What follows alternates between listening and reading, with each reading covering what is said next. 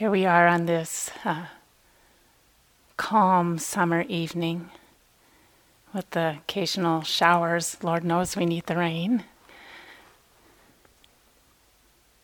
A kind of peacefulness seems to be in the air outside as I came here, really enjoying that, and a peacefulness here in the room as you all are um, doing your practice. I know you're not all feeling full of peace all the time, don't worry.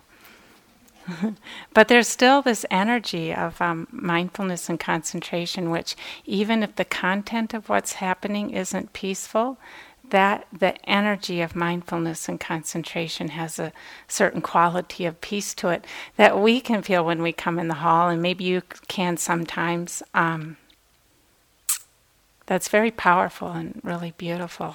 So, thank you for your contributing to that, each and every one of you.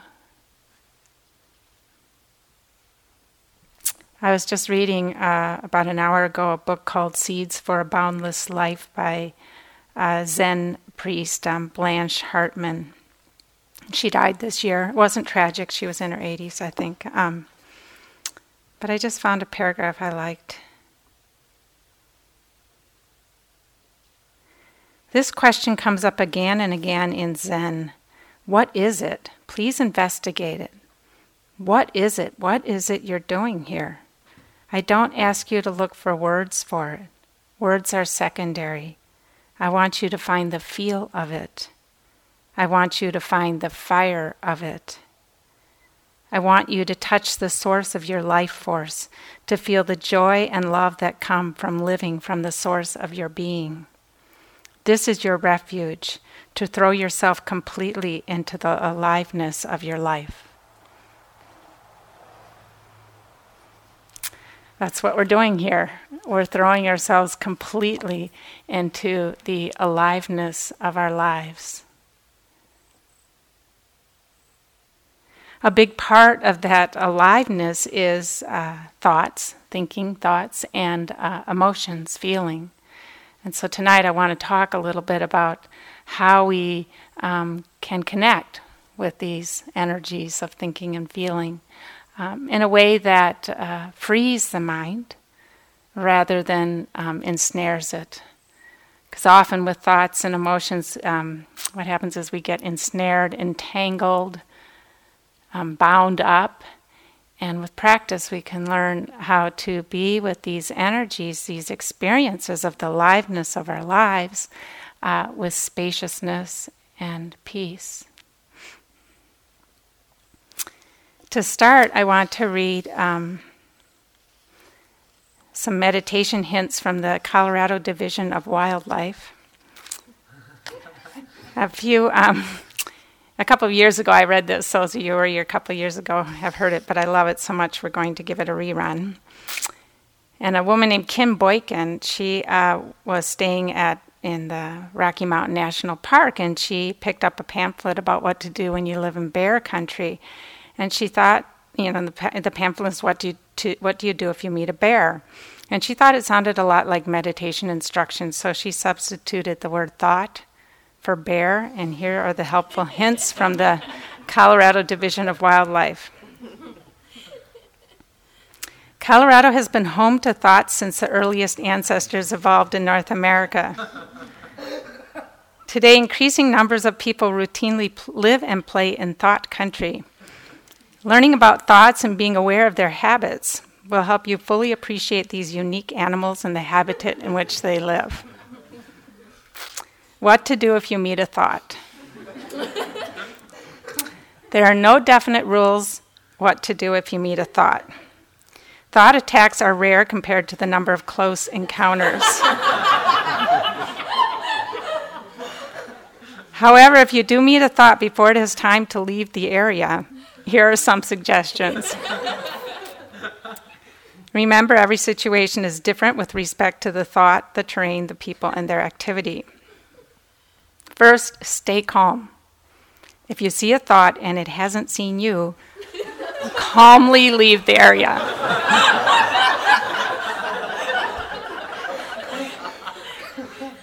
Stop. Back away slowly while facing the thought. Give the thought plenty of room to escape. Wild thoughts rarely attack people unless they feel threatened or provoked. Speak softly. This may reassure the thought that no harm is meant to it. if a thought stands upright or moves closer, it may be trying to detect smells in the air. This isn't a sign of aggression. Once a thought identifies you, it may leave the area or try to intimidate you by charging to within a few feet before it withdraws. Don't run or make any sudden movements. Running is likely to prompt the thought to give chase, and you can't outrun a thought. if you have any potentially life threatening situations with a thought or an injury occurs, please contact the retreat support people.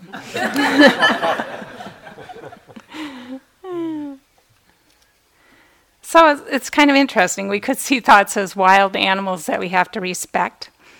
And that um, kind of the wisdom in there is basically if you leave thoughts alone, um, they'll leave you alone. Same with bears, right? If you get involved with thoughts, then we start to have a lot of problems. We start out meditating usually by assuming we have to get rid of thoughts. That's a pretty common assumption. Um, certain kinds of meditation do focus on that. Concentration meditations, like mantras or using the breath as a concentration object, do. Um, the goal really is to suppress thought, to kind of keep it out. He's trying to stay on your one object. But with mindfulness meditation, that is not the goal. Yes, in mindfulness meditation, we do use an anchor and a breath as a form of, um, as a technique to develop concentration. But we don't intend to develop it to the extent of excluding all the aliveness of our lives. And so when thoughts arise, the idea isn't to get rid of them, but to understand them. So we want to understand how we get entangled in a thought, how we can become free of that entanglement. We learn, want to learn how to make thoughts our friends. Have you ever thought about what is a thought? I mean, it's like a huge part of our lives. I think it should be in the kindergarten curriculum. Like, what is a thought and how do you work with them? Because it's such a huge part of our lives, and yet we, we understand often so little about thought. And as we sit here day after day and we have lots of experience with thinking, we can start to understand a lot about thought. We can understand perhaps our particular tendencies with thought. We can understand how much power a thought has when we're not aware of it, and how much power it has when we are. We start to see that thoughts essentially are very um, ephemeral but are, are getting involved with them uh, uh, strengthens them and makes them dense and opaque and um, keeps us bound up um, in them or in living in this world of thought. So, one of the challenges with thought is that we often identify with thought. And this word identify in Buddhism means that we get involved. We um, get lost, we believe them, um, we take them personally. All of that is identifying with the thought. In reality, thought is an event that arises out of certain conditions and passes away. And it's, it's conditioned. Something happens to make a thought arise, and then thing, it goes away, it goes on. Um, but uh, we tend to solidify them through identification, through involvement with them.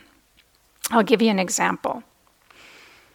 Many years ago, when I was on a retreat, um, I went through a period where I had lots of judging thoughts of. Um, at, at, this point, it was of other yogis. I've done plenty of joking, judging of myself, but I was just judging other yogis, and it seemed like every time, especially when I was out in, out in the hall, moving around, or in the dining room, um, but a lot, uh, I kept having these thoughts about judging yogis. So I'd be like, oh, um, wow, um, look how much food they take. Don't they know on retreat you should eat less? Or look at how they walk. Wow, you're supposed to walk softer than that. Look at how they're dressed. They think they're super yogi. You know, and it went on. it went on and on and on. And um, I felt pretty bad about it. I was, I was pretty traumatized by my, my own mind, you could say. And so I went in to see my teacher, and um, so I, I spent a little time complaining about what was going on, about what a bad yogi I was, what a horrible person I was, um, you know, judging thoughts. Hmm. So he listens for a while. And then he says, It's just a thought. I was like, Oh. it was like, I still remember, that was like 30 years ago. And it still like, it was a life transforming moment. It was like, Oh, it's just a thought you know? So then i was practicing and i'd notice a judging thought would arise and be like oh it's a judging thought. And that was the end of the story. So before all the other first part was all i was identifying with that thought. I was believing them. And i was saying they were personal. They said something about who i was and um, what kind of person i was and i was really involved with them right the second one was like oh okay it's just a thought and when you think about it, the first one's a lot of suffering. And, um, well, when you think about it, wars start that way. you know, it, it, it, it, it's, it can be intense, it can be um, destructive, right? When, when we're really lost in thoughts of judging other people. But the second way is there really a problem? Is there a problem? It's just a thought. It's just an event. It's just something that happened and, and it comes and goes. So we're, we're, we're cultivating this ability to understand this about thoughts, to understand how they work. And this moment um, that we wake up out of thinking, this is our big um, moment, our wonderful moment that we get to start to understand. Because when we're lost in thought, we we don't develop much understanding because we're lost, right? We're not we're not aware. But that wake up moment when we're aware, we can um, learn a lot. It's a moment to be deeply appreciated. It's a beautiful moment. So one thing we can practice, as I was talking um, the other day in the Q and A, is let the thought go. When we cultivate the ability to let the thought go, we're cultivating the ability to not identify with it. We're cultivating non-identification. So just unhook. We're cultivating every moment that we can unhook from a thought and let it go, we're cultivating freedom. We're not bound to the tyranny of our minds. Now, I know it's easier said than done, right? I mean, there are some thoughts it's easy. They just kind of, they're not so sticky. They arise. They're kind of house, I call them housekeeping thoughts. You know, there's something you heard, kind of, uh, mm, what's for lunch? Uh, you know, there's housekeeping thoughts. Then there's other thoughts. You start to learn this too, that thoughts have different textures. So there's other thoughts that are, um, I call them sticky. You know, you let it go, it, it wants you to come back. Or you try to let it go and it's like, no, not yet. and you, you know, you get, there's a lot of identification. Those thoughts usually have some emotion um, feeding them, and I'll be talking about emotions a little later, but it can be helpful to to name the emotion, to know what the emotion is, and to actually attend to the emotion, because that's what's really wanting your, your energy. And then some thoughts are pleasant. And you might be thinking, well, why would I let a pleasant thought go? Right? It's much more interesting the breath. It's like, huh, pleasant fantasy, the breath. Hmm, let me think here no brainer, pleasant thought.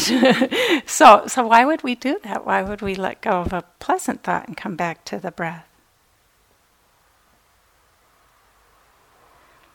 If you just want comfort now, if that's what you're looking for, go, with the pleasant thought, entertain yourself. But if you want to learn about um, bondage and freedom, if you want to learn um, about freeing yourself from the tyranny of your mind, then you need to practice letting that go too. The pleasant thoughts go too. It's kind of a delayed gratification thing. You know, if you go with the pleasant fantasy now, you're getting the gratification now. The delayed gratification is this happiness that's deeper than pleasure, the peace that's deep, deeper than pleasure, the freedom of not being basically bossed around by our own minds, our own hearts. So that pull to the, the pleasant thought, that pull to stay in it, that's that's bondage. And when we can practice letting it go, it's actually practicing inner strength. It's empowering. It's saying that I can um, make choices that lead to my deepest happiness. I don't have to be dominated by the whims of my mind. And if we cultivate identification with the pleasant thoughts, we're going to get it with the unpleasant thoughts too, because you're cultivating it. So, so you can't just unhook from the unpleasant ones and and and cultivate um, attachment to the pleasant ones. It doesn't. It doesn't work.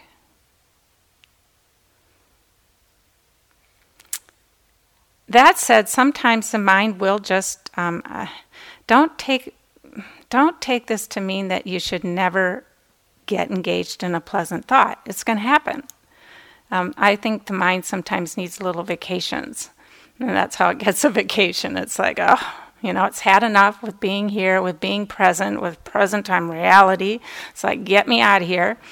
And it will take care of you by going into some kind of, um, you know, pleasant thought for a while. It's okay. You know, you wake up and then you have that choice again. At a certain point, we, we start to get a little bored of our stories. Um, it's like kind of like, oh, I've done that one enough times, maybe. And uh, we, then it starts to get easier to kind of let them go. We find that the stories start to um, feel like a distraction from some kind of immediate connection with reality that becomes more compelling for us.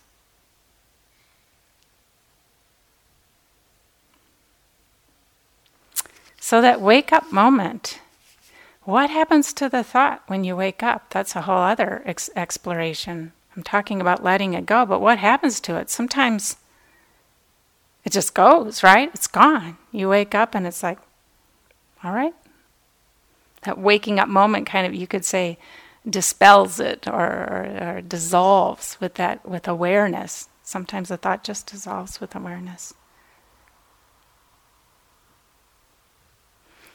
Sometimes people find it helpful to use a tool called mental noting. And so when you have that wake up moment sometimes you can make this note thinking. I find that sometimes that um, kind of makes it clearer, it makes the moment crisper. And it's not like thinking, it's not like thinking with a baseball bat. it's just, oh, thinking. And um, if that's helpful for you, you can use that.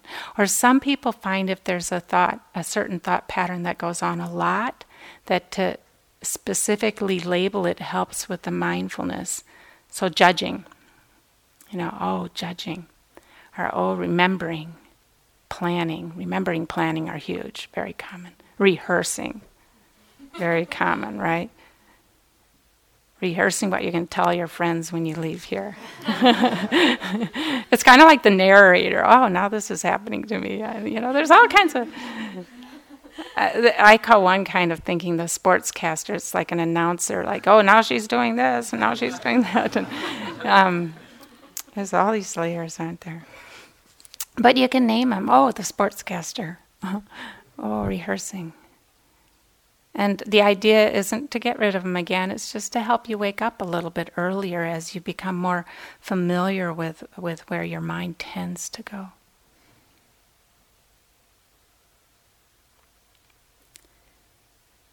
So, without awareness, um, we automatically believe our thoughts and act out of them.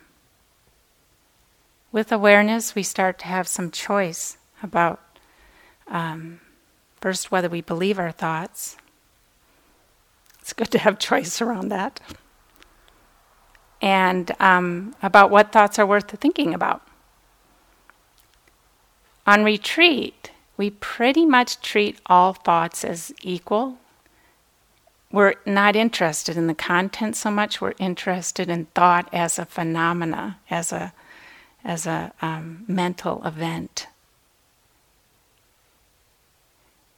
But what we see as we learn to unhook, we have more space in our daily lives. We can, you know, find ourselves thinking and can say, well, is this a helpful? Is this helpful?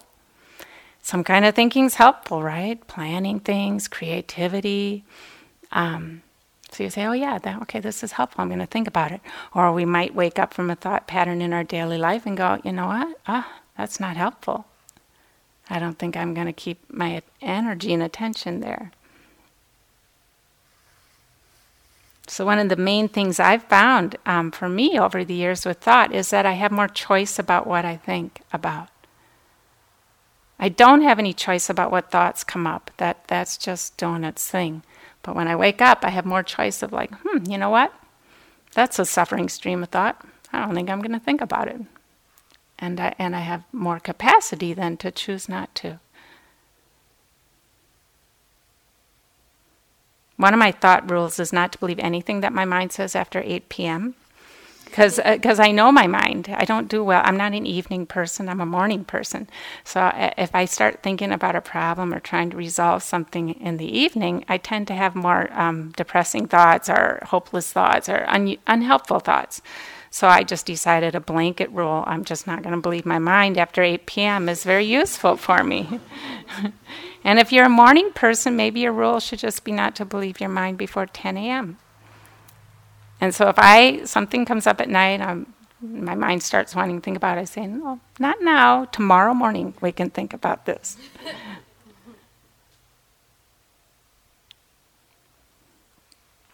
We also find with meditating that um, as we become more open, we actually um, we may find that we're surprised by our own thoughts because we start to censor them less. I know that at certain periods in my practice, um, I've been kind of um, shocked and horrified at the thoughts that I have in my mind. You know, it's like, wow, you thought that? Um, and if I take it personally, then I'm really in trouble, right? But most of the time, I'm just like, wow, that was intense. Uh, kind of um, playful with these, like, um, well, like the judging thoughts, right? I did at first get involved with them, and afterwards, now I still have judging thoughts sometimes. I don't tend to believe them as much. Um, but sometimes I'll just go, oh, wow, that was pretty intense, or, or um, just kind of um, actually enjoy them in a certain way. I don't it's not like liking them, but it's kind of like, wow, that was pretty creative. when I don't feel dominated or um, um, um, uh, uh, oppressed by them, then I can just enjoy the energy. And you can, um, another way you can play with thoughts is you can um, um, count your thoughts. So I would do things like count how many judging thoughts I had in a sitting. You could try that. You know, it's just a way to loosen it up a little bit. So if you have a certain thought pattern that comes a lot, you can count it. Or you could um, figure out what your top four are and you can number them. it's like, oh, there's number two again. Um, all of that loosens the identification and the attachment and helps um, them to become more transparent and, and uh, lighter. so much to say, I'm not going to through it all.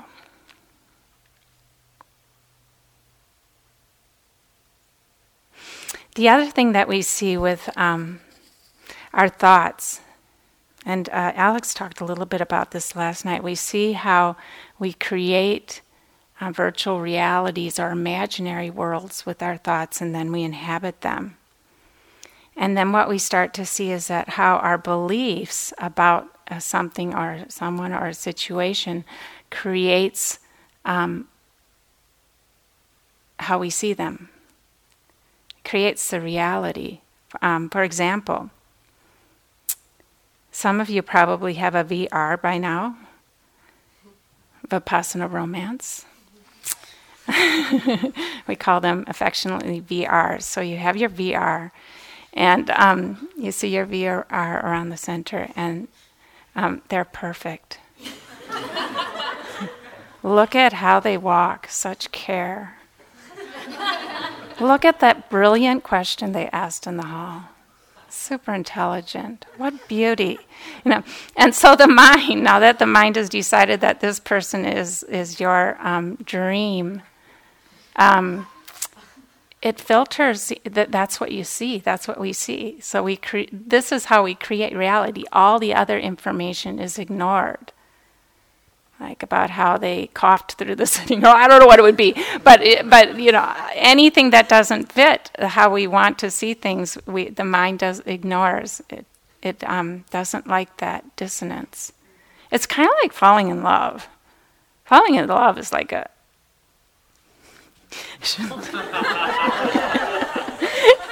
it's like delusion for a number of months, you know, hormones and delusion, and um, because all you see is like how great this person is, right? And then, and then you know, you got to do a little reality check at some point, you know, three months, six months, a year, whenever it happens for you, um, and then suddenly you're like, oh, I kind of miss the way they chew their food. Um,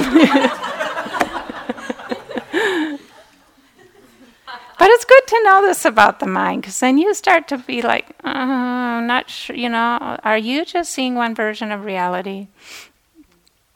And then you might have your VV by now, Vipassana Vendetta. That's, that's a person you do not like. They can't do anything right.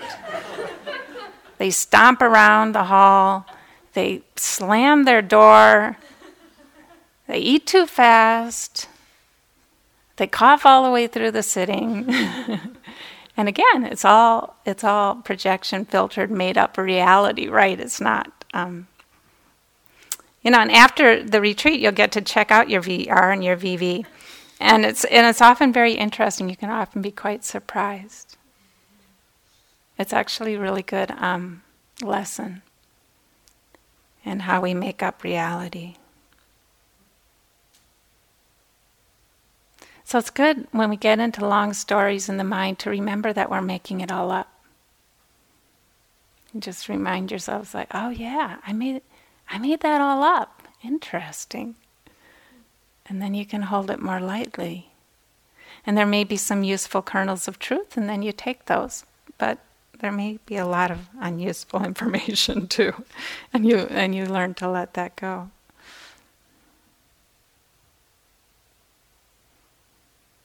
Then there's the deep stories and the deep beliefs that um, often come out of our early conditioning.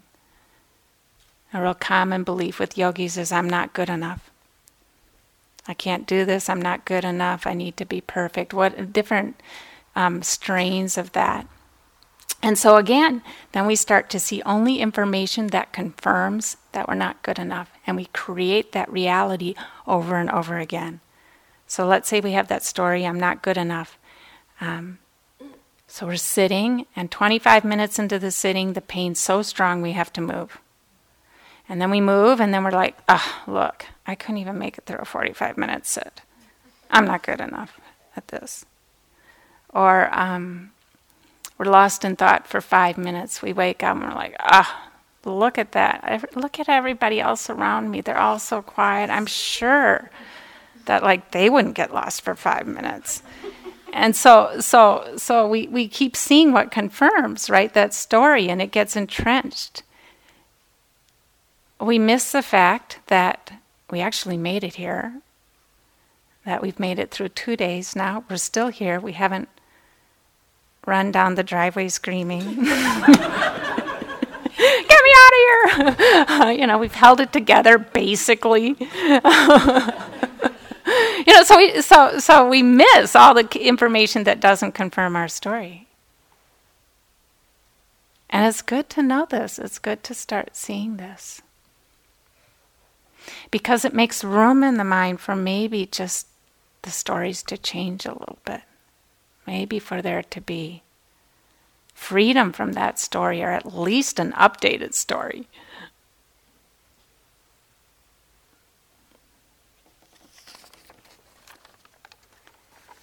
So, thoughts are related to emotions. In Buddhism, um, sometimes emotion is just considered denser thought. And you can feel that when thoughts, when, when there's an emotion present, thoughts are much more um, opaque, there's much more identification, they're stickier, we believe them more. I mean, it's fascinating what we'll believe when we're in the grips of an emotion, right? It's shocking what we'll believe when we're in the grips of an emotion.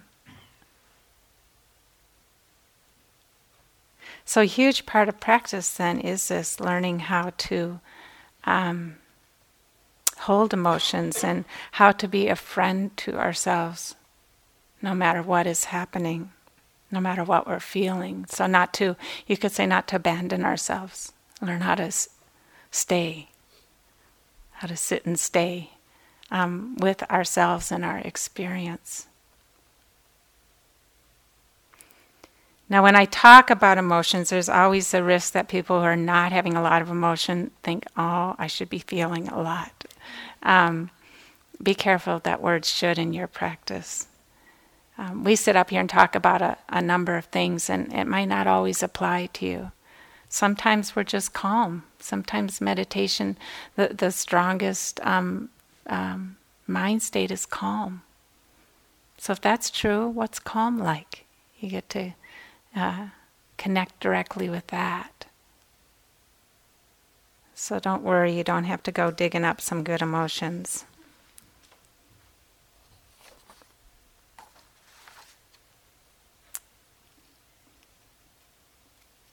So, the way that we usually deal with emotions when they arise is um, two extremes. One extreme, we, we drown in them, we get lost in them, we lose all perspective, we we get um, the mind gets into stories that are very filtered um, by that emotional experience. And we create these worlds and universes that we inhabit and believe are true. The other extreme sometimes is that we um, we try to repress emotion we try not to feel we will do anything not to feel. Where's my iPhone? You know, where where's a distraction? Um, we kind of run from from our own hearts. That doesn't work so well either because um, it might work temporarily, but but it doesn't lead to peace. Anything that we're running from um, leaves us with a, a sense of edginess a sense of um, fear. And so the way to peace is to actually make friends with the whole catastrophe, with all of it. And so the middle path of mindful awareness is turning towards the experience um, with wisdom and compassion and presence. So, turning towards our emotions and trying to understand, um, again, what an emotion is, how we become dominated by it, how we can become free, even within, with, within the, the experience of it. So, here are a few tips. Um, it's helpful often to name the emotion. This um, is said to engage the, I think, the frontal cortex of the brain. It engages a part of the brain that can actually be reflective about what's happening. And it said it only works if you get the exact right name.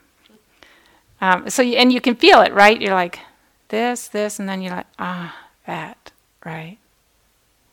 And if you don't know what the emotion is, it can be confusion or uncertainty whatever's true.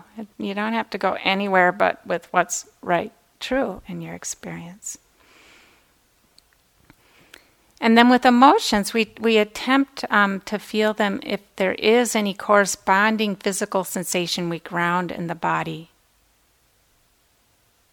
That's the easiest way to be with an emotion mindfully is to feel where in the body do you feel that emotion and to hold that, to hold those sensations or that experience. We can also notice what happens in the mind when an emotion is present. So we feel it in the body, and then we can notice kind of the texture of the mind. Is the mind uh, contracted or spacious? Is the mind um, tight or relaxed? Flexible, inflexible? Foggy, clear? Uh, so you can kind of notice the texture of the mind.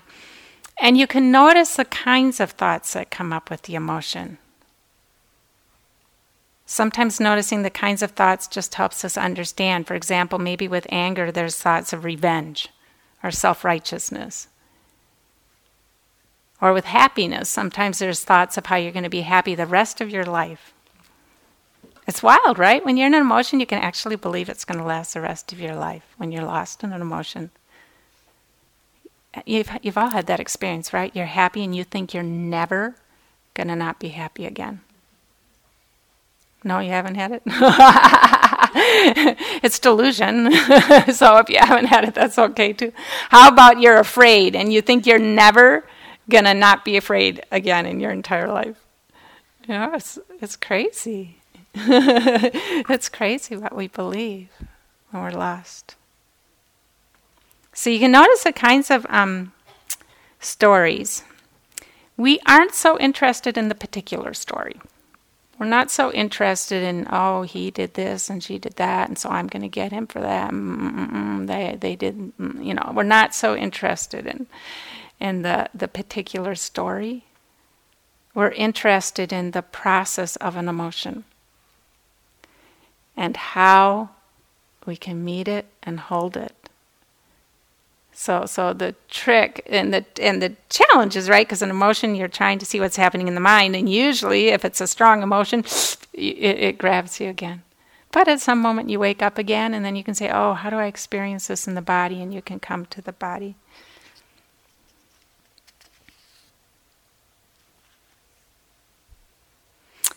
And then as you're with this, so you're with the motion, you feel it in the body, you notice what happens in the mind, you named it, perhaps, if you can. How does it change? What happens as you're with it? Does it get stronger? Does it get weaker? Does it go away? Does it change? Sometimes you'll think that anger is what's happening. You're with anger for a while, and then you'll be like, oh, it's hurt. You know, so sometimes it's like peeling an onion, go down the layers. And then, really important is how are we relating to this emotion? Is there a willingness to show up for it? Or is there some form of reactivity? If it's pleasant, are we trying to keep it, holding on? If it's unpleasant, are we trying to get rid of it? So basically, are we trying to control it? you know, pleasant emotions, the control comes out in the form of how can I make this stay and not go away? With unpleasant emotions, it, the control comes out in the form of how can I get rid of this? That's most likely going to be your experience as one of those.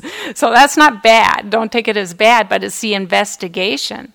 And so then you're like, oh, so it's pleasant. Like, how can you? You're, you have like you're concentrated, right? And it's like cruising along. It's like, and then this little nagging fear will go, I don't want this to end. How can I make it stay, right? And then you go, oh, okay, that's attachment. You notice it. What happens when you notice it? Maybe that's enough and it just goes.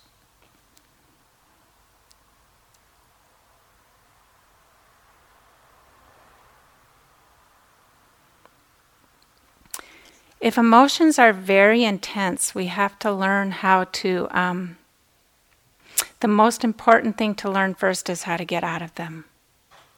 So that actually is the precursor. If the emotion comes and it just overwhelms us, there's no, there's not much perspective, not much ability to be with it.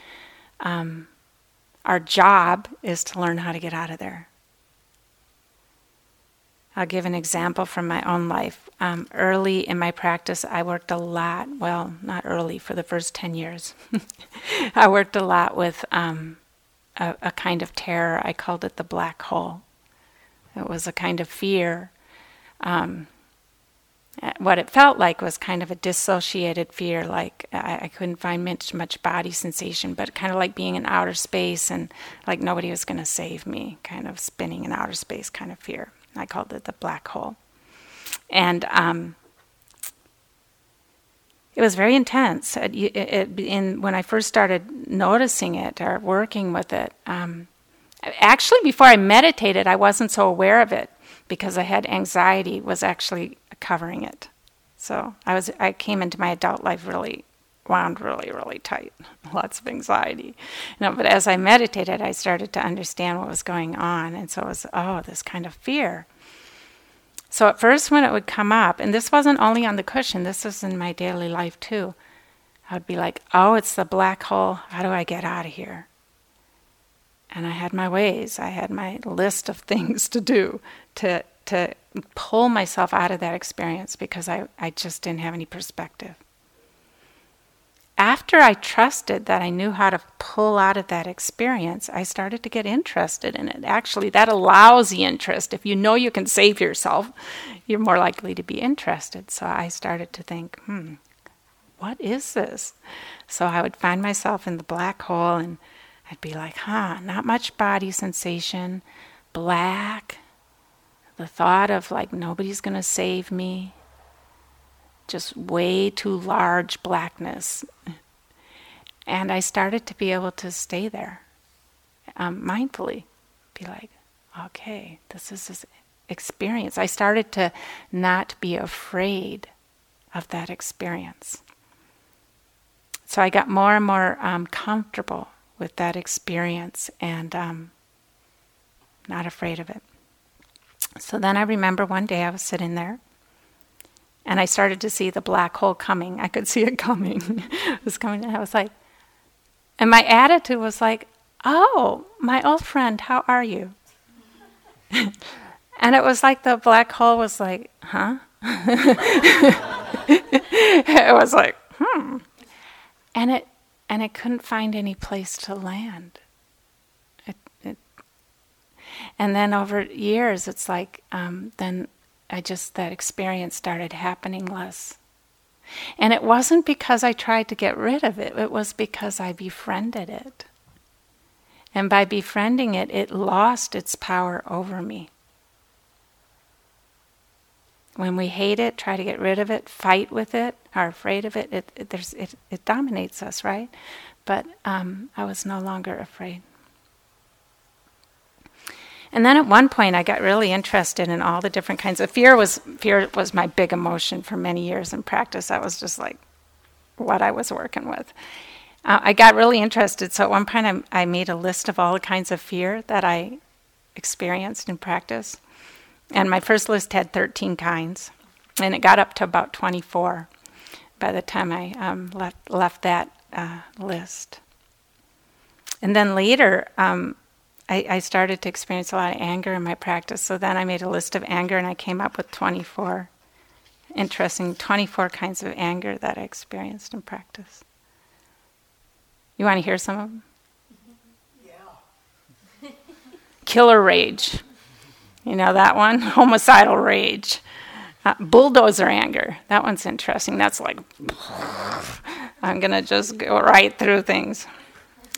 Fury anger about something, seething anger, simmering anger, attacking anger, entitled anger, defensive anger, judgment, passive aggressive anger, powerless anger, collapsing anger frustration, bitterness, resentment. There's a few more. Hopeless anger. This is a human life. So I made friends with all of those. a few years ago, or a couple years ago, I was teaching. Um, I teach every year at retreat in Spanish in California, and afterwards, um, I was saying goodbye to people, and um, in that retreat, we were more. Com- it's more affectionate, you should say. And so, you know, I was saying goodbye to one man in, in the Latino way, and he kind of whispered in my ear. He said, "I'm up to 48." I was like, "You go." it's it's um, and again the content isn't so um, important, but for me, like making the list was um, it's like a deep acknowledgement that that's part of a human life and that I'm human. And and there's something also about that to me that I don't take it so personally. If I took this personally, I wouldn't read the list to you. I wouldn't want you to know about it. But this this isn't me. It's my experience. It arises in this mind, body, heart. I'm responsible for dealing with it when it arises. That's all true. And it's my responsibility to learn how to not act out of anger and, and all of that. But it, it isn't me, it doesn't define me. It's something that arises, it's an event that arises out of causes and conditions, lives its life, and ends. So we start to understand that.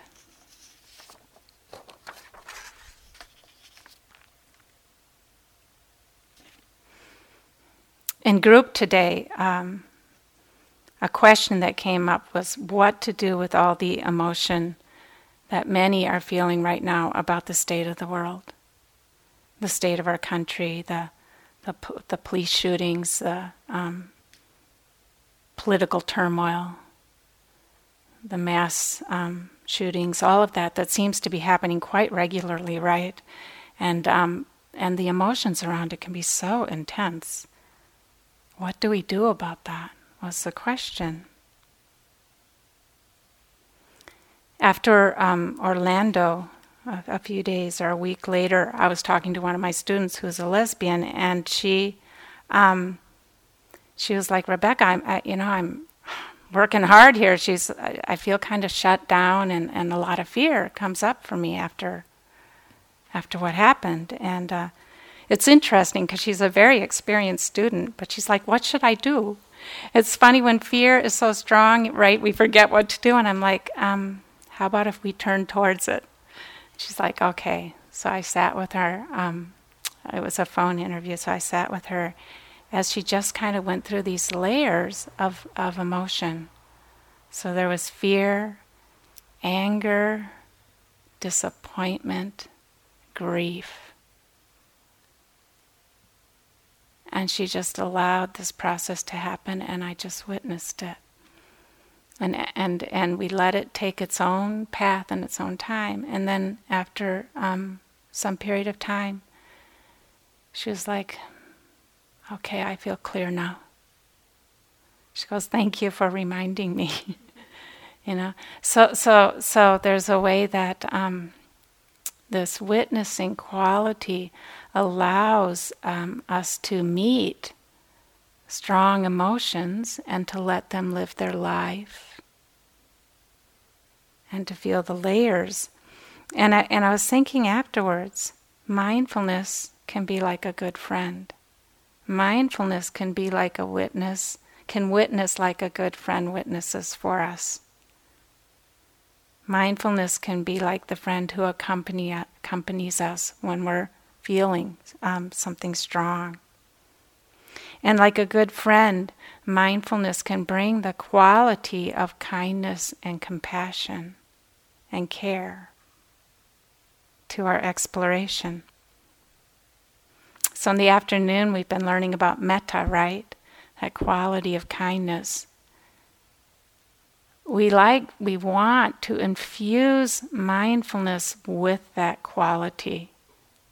It's a part of mindfulness is that quality of kindness.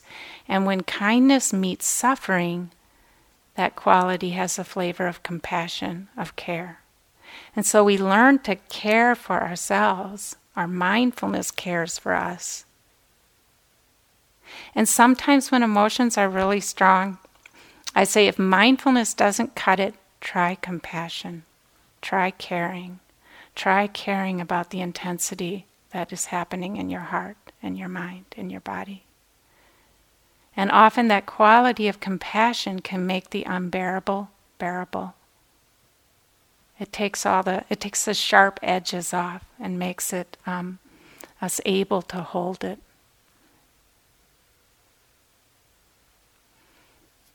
And lastly, just like a good friend, mindfulness has wisdom in it and knows what to do to take care of us. So if our emotions are overwhelming and we're going like that down, right?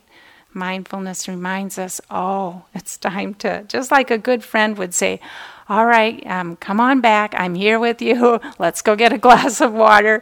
The, the good friend would help us uh, if we're going too deep into the emotions in a way that's just not helpful. They, they help us come back, right? Mindfulness can do the same thing.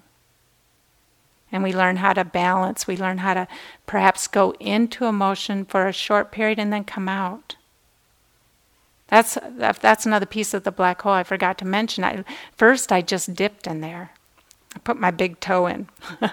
I would dip in the black hole, and then I would like, okay, that's enough. Just a little dip and out, because I didn't have the strength to be in there a long time, because I'd get lost. But I did have the strength to dip my big toe in. So we can dip our big toe in, and then we can um, go out. We learn how to pace ourselves.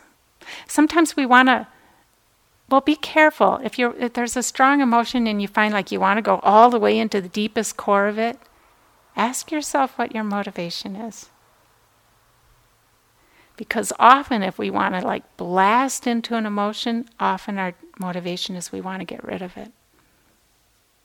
And it doesn't work. And it's a little bit violent towards yourself. So if that's your motivation, back up Give it, give it all some space. But if the motivation is, I want to learn how to be a friend to this experience, then, then you can explore a little bit. All right, it's getting late.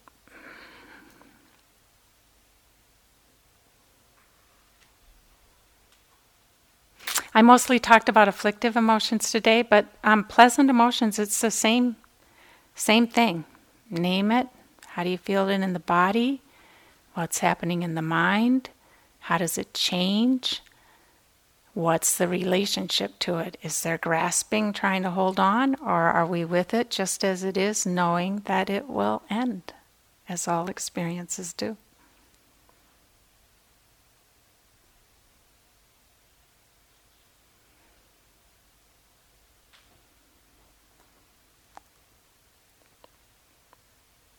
Hmm, I think that's enough for today.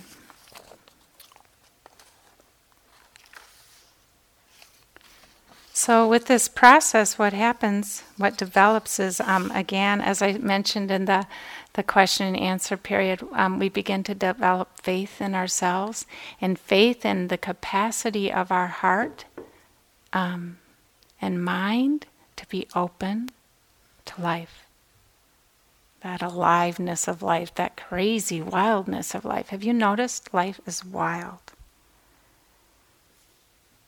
And through this process of understanding thought, understanding emotion, knowing how to be with it with mindfulness, um, it's actually what allows our hearts to open and what allows us to feel uh, deep joy back to that quote at the beginning about feeling love and joy. It allows us to feel love and deep joy in life. Life is a package deal. If we know how to befriend the, the challenging emotions, then we also get the joy. They come together. And we see that when we um, can open to our own um, afflictive emotions, our own suffering, that that softens our heart so that we're more able to connect with others and we're more able to be engaged in this world. Again, the open heart, the heart's more open.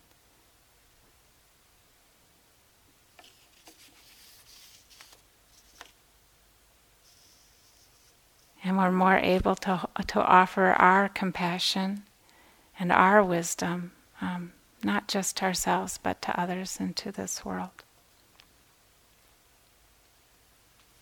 So let's just sit for a minute. You don't even have to move. You can, but you can just, you can just sit.